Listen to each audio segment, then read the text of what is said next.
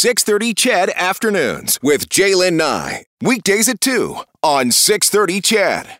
So we know that the uh, nature of work for a lot of folks has changed dramatically uh, over the past couple of years. Maybe it's you know working remotely or adapting to restructuring and shifts in the economy.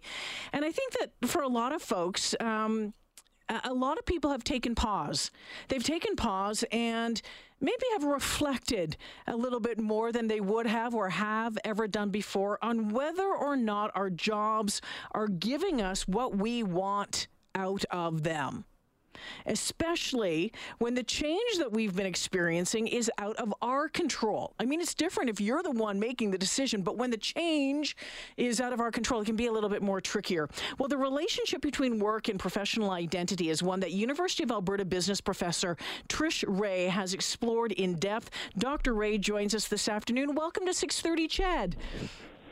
Thank you, and good afternoon. Yeah, nice to have you here. So, when through your study, through your research, how is it that our work, our job, becomes so much a part of who we are? Is it simply because we are doing it 8, 10, 12 hours a day? Well, I think that's part of it, but I but I think people also really enjoy and take pride in their work, and as they do that, um, more and more of them, who they are, how they see themselves, becomes wrapped up in the work that they do. Mm-hmm. And so I wonder if if sometimes change, uh, whether it's you know you make the decision or the company makes the decision, um, you know that that can be pretty it can be pretty difficult when it comes to making the decision yourself, Dr. Reay. I, am wondering if that being so tied up into your job, your identity, if that makes making the decision to change jobs more difficult.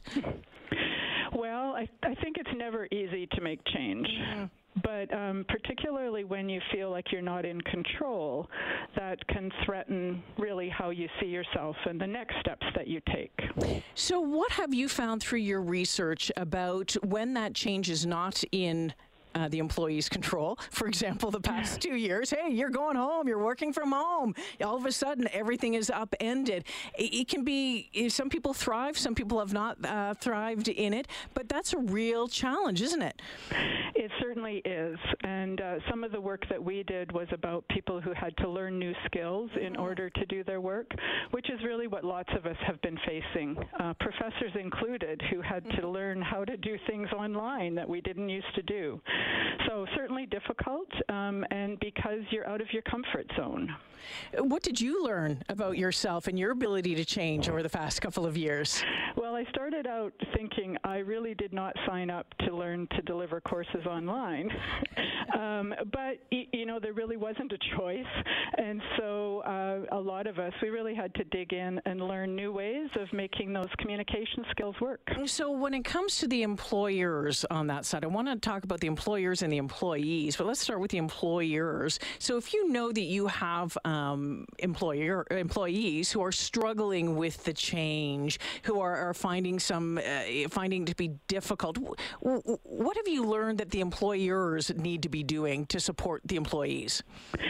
Yeah, that's a good question um, because it certainly does. Our research shows that it does matter the approach that the managers take, and particularly the the close managers, which is giving people a little time to uh, grieve. Really, you're grieving the loss of the old ways, but not too much time, so that you then uh, the managers are encouraging, putting um, more pressure, I guess, if you will, that people really do need to try this new thing that's being asked of them. And so, for the employees, what kind of mindset do they need to deal with this change?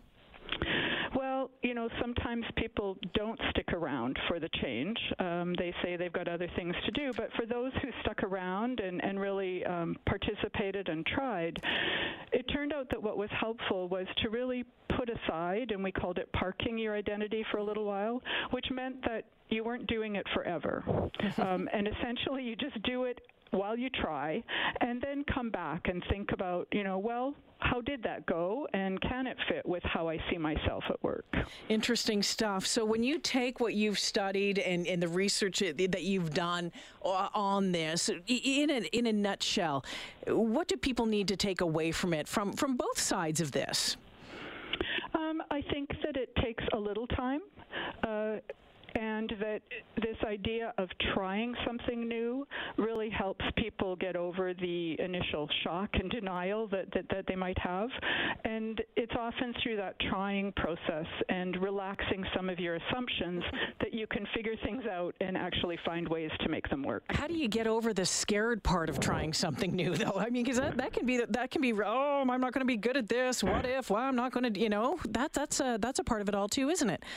It sure is. Um, I'm not sure that we have any magic answers on getting over that scared part, but the trying it and taking steps at a time. Uh, Dr. Reay, thank you for this. I appreciate your time this afternoon. Okay, thank you. Take care, Dr. Trish Reay, talking about that, and that's that really has been something, uh, hasn't it, over, over, the past couple of years? I can remember when uh, my then boss Sid Smith, you know what, uh, two years and two weeks ago, said, "All right, you're going to go home. Here's all the equipment. you're going to be doing the show from home. And I think we all kind of thought, well, maybe it would be for a couple of weeks. Hey, Kellen, I bet you we didn't think that it was going to be for almost two years.